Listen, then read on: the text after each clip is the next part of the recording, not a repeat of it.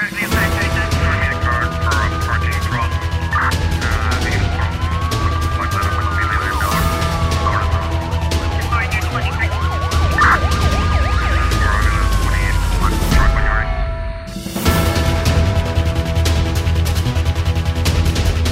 Em Santo Antão arranca hoje o julgamento dos dois presumíveis autores do assassinato do jovem de 30 anos em Ponte do Sol, que respondia pelo nome de Cândido Marçal, mais conhecido por Bomba. Informação confirmada pela Infopress. Os dois presumíveis autores do homicídio, de 25 e 26 anos de idade, estão em prisão preventiva a aguardar o julgamento que começa hoje no Tribunal da Comarca da Ribeira Grande. A vítima foi assassinada em agosto do ano passado com um pedaço de balustre na cabeça. Segundo o então comandante da esquadra da Polícia Polícia Nacional na Ponta do Sol, a vítima, que era motorista da profissão, sofreu uma agressão física com um soco e um golpe com um pedaço de balustre na eh, cabeça.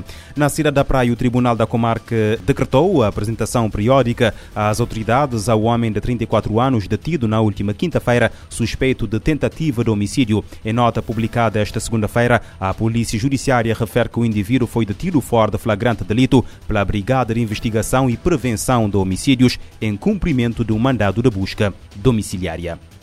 O Tribunal da Comarca do Sal decretou prisão preventiva a um homem de 32 anos detido no dia 7 pela prática de um crime de abuso, de abuso sexual com penetração na sua forma continuada. O crime foi cometido contra uma criança de 13 anos de idade. A informação foi divulgada ontem através de um comunicado publicado pela eh, PJ. No mesmo documento, a Força Policial anuncia a detenção também no dia 7 de dois homens pela prática de um crime de tráfico de drogas de alto risco em coautoria. As as detenções foram feitas na sequência da, apreensão de uma certa quantidade de AX suficiente para 46 doses individuais, entre outros elementos com relevância eh, probatória. Presente ao Tribunal do Sal, os indivíduos de 32 e 35 anos de idade ficaram obrigados à apresentação quinzenal às autoridades policiais e proibidos de se ausentarem da Ilha do Sal.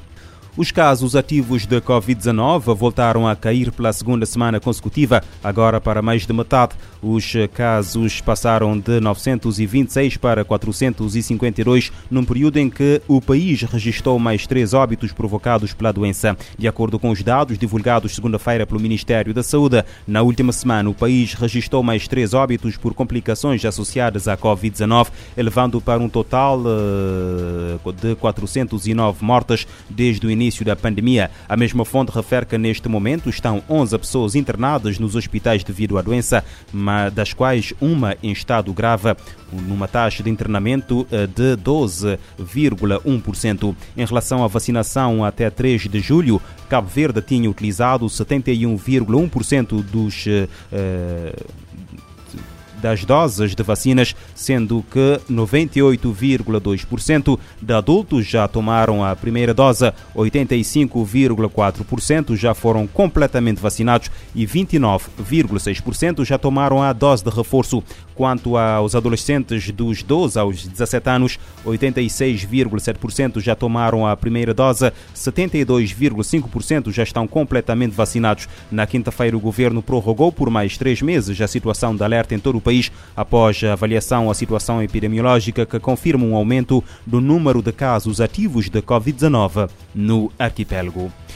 E quase todo o território de Portugal continental apresenta hoje um perigo máximo e muito elevado de incêndio rural. O alerta é do Instituto Português do Mar e da Atmosfera. A maioria das, dos conselhos em perigo máximo de incêndio florestal está no interior norte e centro e no Algarve. Devido às previsões dos próximos dias que apontam para o agravamento do risco de incêndios rurais, eh, Portugal continental entrou hoje em situação de contingência. O primeiro-ministro português António Costa refere que o governo irá reforçar a campanha de sensibilização para comportamentos preventivos face ao risco de incêndio.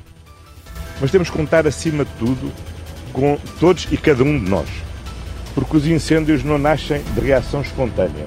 Os incêndios nascem sempre da ação humana. Deliberada dos incendiários, não deliberada dos não incendiários. Mas é sempre da ação humana.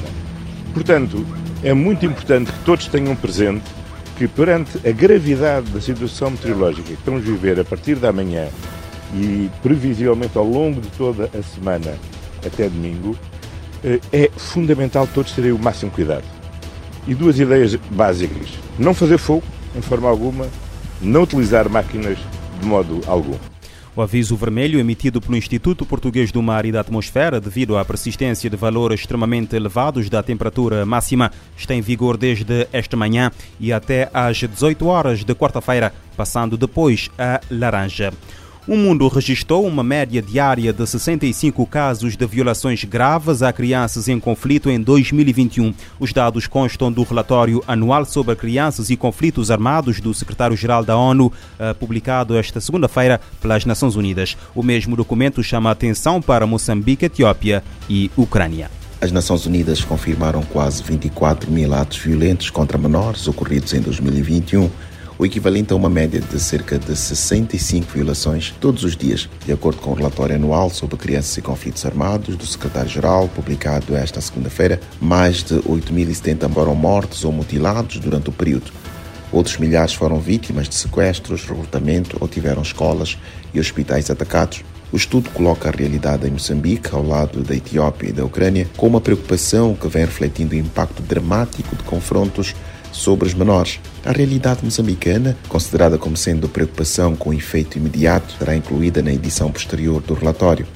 Os episódios relatados no estudo dizem respeito ao recrutamento e utilização de menores, morte e mutilação, ataques às escolas e hospitais, sequestros e negação do acesso humanitário ao grupo. Estas realidades se adicionam às áreas onde o problema mais prevalece, como Afeganistão, República Democrática de Congo, Israel e territórios palestinos, Somália, Síria e Iêmen. Pelo menos 6.310 menores foram recrutados e usados em combate.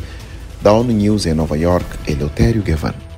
A violência contra crianças em, em, países em conflito, nomeadamente recrutamento de crianças soldados, assassínios, mutilações, violações e sequestros, continuou num nível alto em 2021, ano marcado por um aumento da violência sexual.